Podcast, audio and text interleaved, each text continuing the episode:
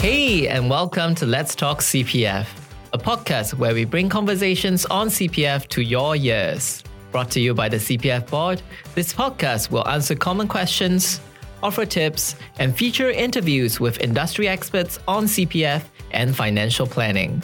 Thanks for listening, and let's get straight into today's episode. Hi, welcome back to Let's Talk CPF. I'm Yuzhen. In today's episode, we'll discuss the importance of legacy planning and how it can help distribute your hard earned money according to your wishes. Do note that the content may not apply to Muslims. In the hot seat, we have Mr. Liang Weirong, Deputy Director on Nomination in CPF Board. Hi, Weirong. Hi. And Ms. Chen Yi Yang, Advocate and Solicitor at Tan Kin Sing and Partners. Hi, Yang. Hello. So, on today's topic, legacy planning. Quick questions for both of you. When should we do it? Weirong?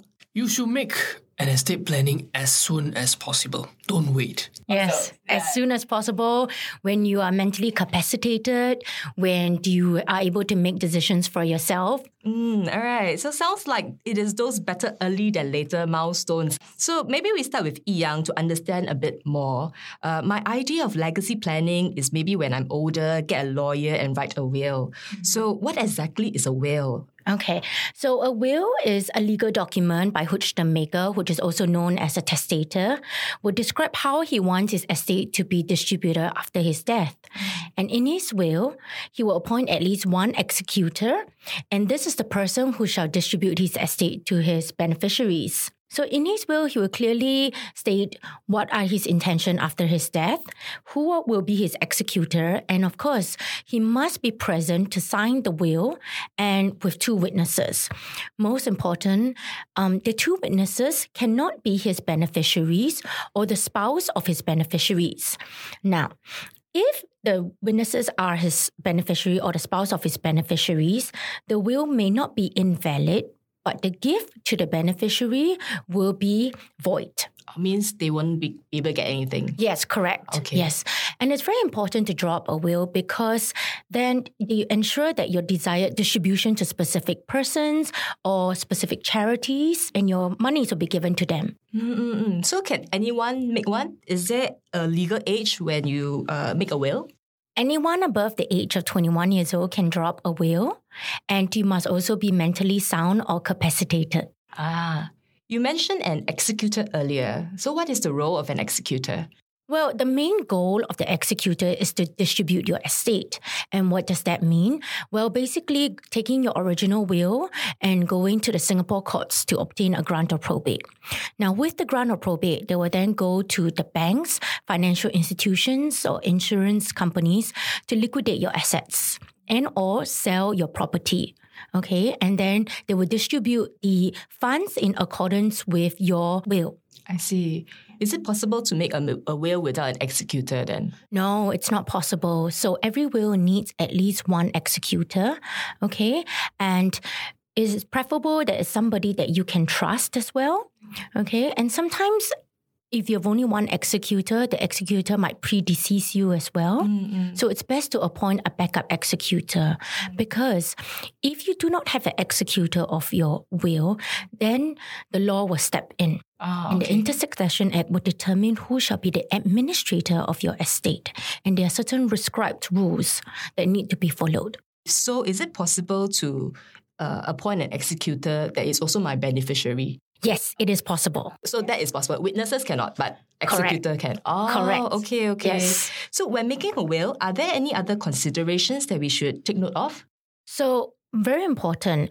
Now, when a single person marries, the will that was drawn up during their singlehood will be automatically revoked. And this is under the Wills Act. Now, similarly, a person who is divorced means newly single, will not revoke the will that they drew up when they were married. So it's very important that they also remember to draw up a new will as well.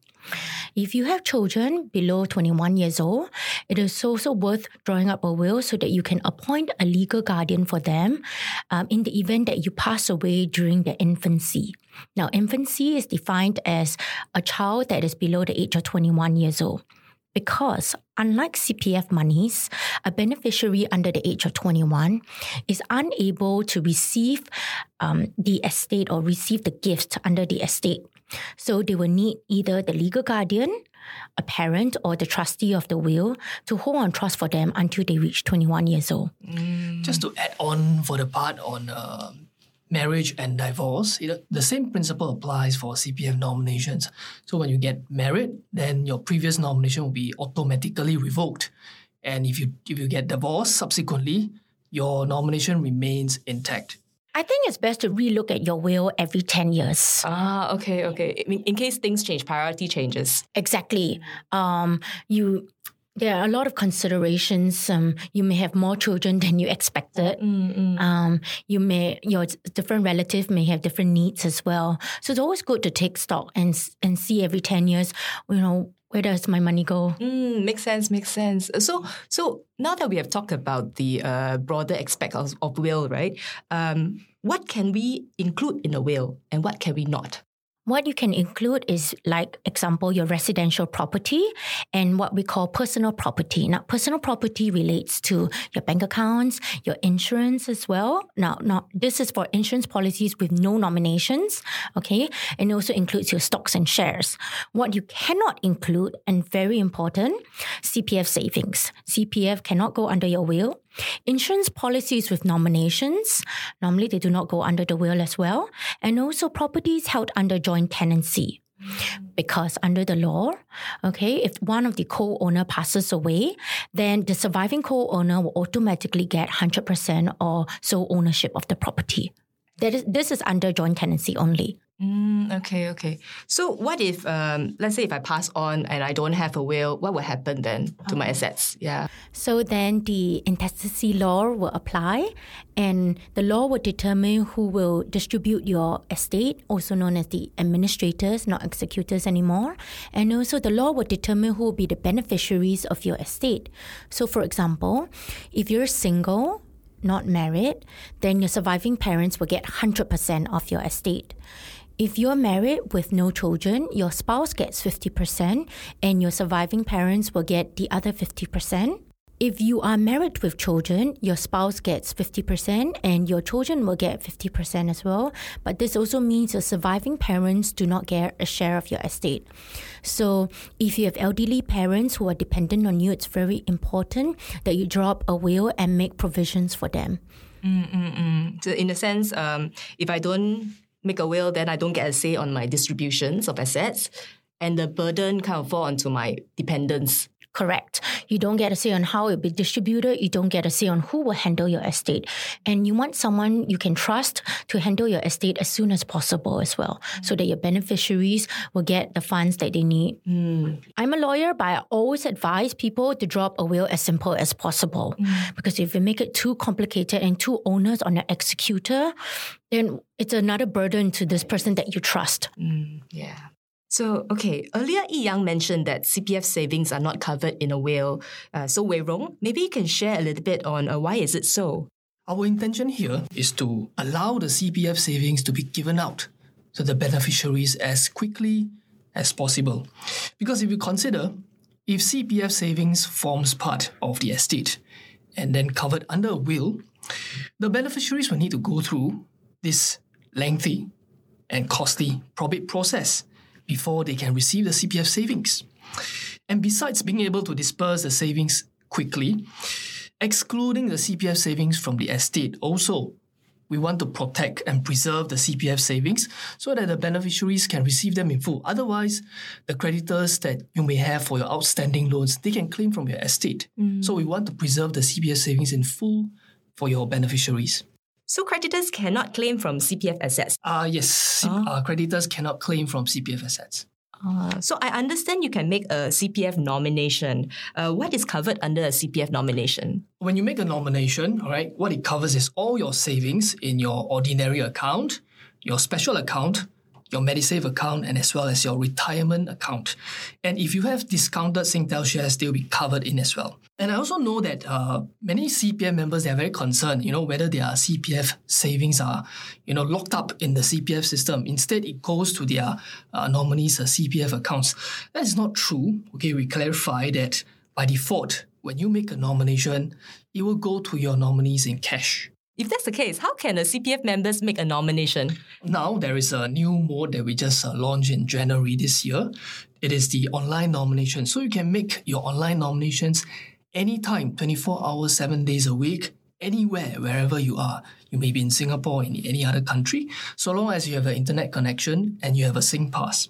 And to make an online nomination, you will also need to appoint two witnesses, and they must also have the SingPass to help you to complete this online nomination process. And online nominations, the intention here is to allow members to make their nominations in a very, very convenient manner, especially those who can't find time to visit our service centers or those who reside overseas. And alternatively, if you think that CPF members they, they think that they still prefer someone to explain the process to them, they can still go to the service centers. Then the customer service officers there will explain the process and help them to decide how to make their nominations. They will also act as their witnesses there. So we can actually uh, do the nomination anytime, anywhere we want, and the way we want it. Yes. Ah, I see. So we have been chatting about legacy planning when we are well. But what happens when we loses mental capacity, such as maybe to a stroke or illnesses like yeah. Is there any precaution we can take to ensure our affairs are well taken care of before we reach that stage? Yes, yeah. you can. Um, so before you lose your mental capacity, you can actually drop a legal document or a form called the lasting power of attorney. Mm-hmm. Okay. And this basically states that you are appointing people that you trust, also called the donee, to make decisions for you or to handle your property and financial matters in the event you lose mental capacity. So, how do we apply for a lasting power attorney? Okay, so you can download the LPA form from the Office of Public Guardian website. There are two forms. Okay, form one is a straightforward general empowerment form. And form two is when you have specific instructions. For form two, it is best you go to a lawyer, okay, because you may have very specific instructions and a lawyer will be better able, to advise you on whether it's possible. And for form one, after you have downloaded, you fill in details of both yourself and the donee. You have to bring the form to a certificate issuer. And the certificate issuer is any practicing lawyer, a psychiatrist, or any special doctor that have the certificate to be a certificate issuer. And you have to sign the form one in front of your certificate issuer.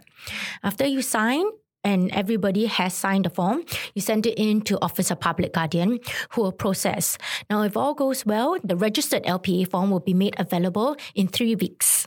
So today, Yang covered what is a will, the executors, witnesses, and beneficiaries, what can be included in a will, what cannot, and the importance of it, as well as key things to take note of. Mm. Uh, and Wei Rong actually shared about CPF nomination. Uh, it can be done now, anytime, anywhere, the way you want it. So uh, thank you, Yi Yang and Wei Rong. Before we go, any last words for our listeners? Um, I always tell my friends, my clients, if you truly care for your loved ones, you will get all these sorted out. Wills, LPA, they don't take a long time.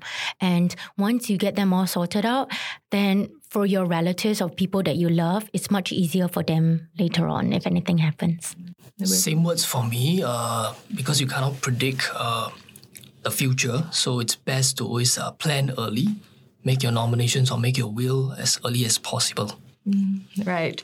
And with that, we have come to the end of today's episode. Thank you for listening in. Before you go, we would love to hear from you. Email us with your questions or comments at podcast at cpf.gov.sg so we can create better content for you. You can also leave us a review on the platform you're listening from to help others learn about our podcast.